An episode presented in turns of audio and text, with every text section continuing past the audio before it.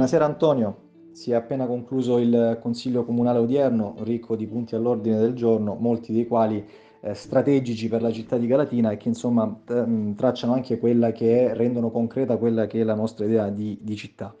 Si è partiti con l'approvazione, con la subcompartazione della zona D3, eh, una misura che la città attendeva da 18 anni. Tutte le amministrazioni che si sono avvicendate hanno cercato di dare attuazione a questo comparto, nessuna c'era mai riuscita da quando è stato approvato il PUG nel 2005. La subcompartazione della zona D3 significa semplicemente che ci saranno due lotti di eh, terreno, delle fasce di terreni, quelle prospicenti la SP362, quindi quelle che si affacciano, si affacciano sulla Lecce Galatina, che saranno destinate a, ad attività artigianali e commerciali. Abbiamo liberalizzato quell'area, prima era vincolata solo ad area artigianale, ora è artigianale e commerciale, quindi si potrà investire lì. E, è una misura che chiaramente punta allo sviluppo, alla centralità e all'attrattività di Galatina, perché in questo modo tantissime aziende, tantissimi investitori potranno localizzare la propria attività in quell'area che, ripeto, per 18 anni è stata sostanzialmente ferma, non ha dato nessun vantaggio né ai privati né alla città. Vantaggi che sono di vario tipo in termini di eh, oneri che andremo ad incassare, eh, centralità, attrattività e quindi anche posti di lavoro generati dalle attività che potenzialmente si andranno ad insediare.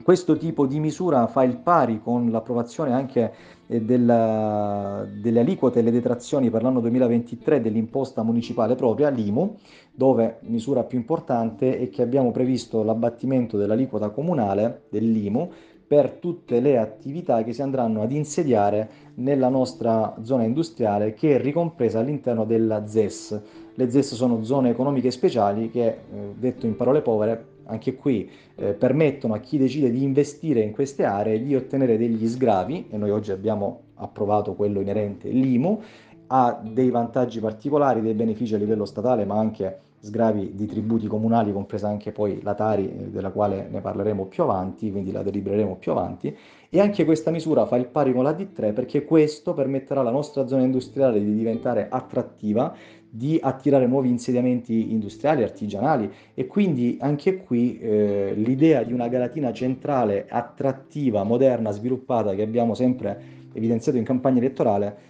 eh, la si evidenzia con questo provvedimento. Siamo il primo comune in provincia di Lecce ad aver aderito alla ZES e questo è un risultato ovviamente che va sottolineato.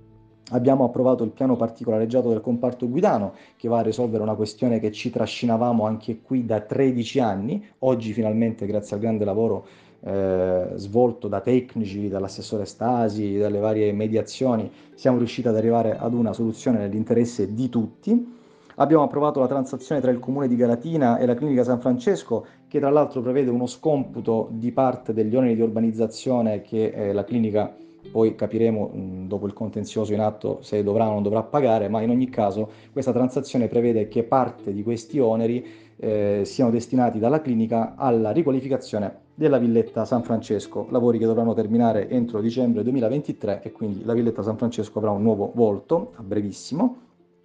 E poi chiaramente siamo arrivati agli ultimi due punti che sono quelli inerenti alla nota di aggiornamento al DUP, importantissimo ribadire come la nostra amministrazione, coerentemente con quanto detto nel precedente Consiglio, ha recuperato ulteriori 50.000 euro da destinare al bonus sociale, eh, quello per fare fronte agli aumenti eh, della Tari, e quindi dai 50.000 euro previsti in precedenza e dal, anche lo scorso anno, noi siamo riusciti a portare il budget a 100.000 euro destinato alle famiglie più in difficoltà e si accederà con gli stessi parametri eh, stabiliti lo scorso anno e che abbiamo confermato nel passato Consiglio Comunale. Quindi raddoppiate le risorse per le famiglie in difficoltà eh, per sostenere eh, il pagamento della Tari e eh, abbiamo anche triplicato eh, le risorse per eh, le famiglie che necessitano di sussidio, di supporto economico, di sostegno, dai 5.000 euro previsti mm, diciamo negli ultimi anni, noi abbiamo portato queste risorse a 15.000 euro. E poi abbiamo approvato il bilancio dove ovviamente come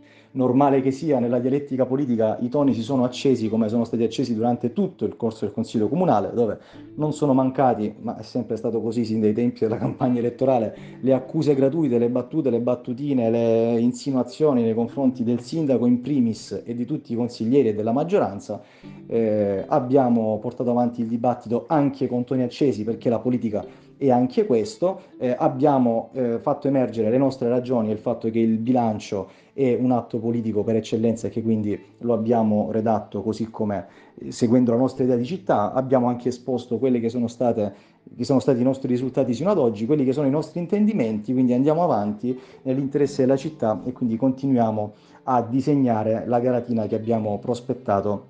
in campagna elettorale e che in ogni consiglio comunale, atto dopo atto, eh, in qualche modo piaccia o no alla minoranza, noi stiamo mantenendo fede al nostro mandato nei confronti dei cittadini, abbiamo assunto questa responsabilità e il bilancio ovviamente è l'atto per eccellenza che a questo punto aprirà le porte alla prosecuzione della realizzazione della nostra idea di città.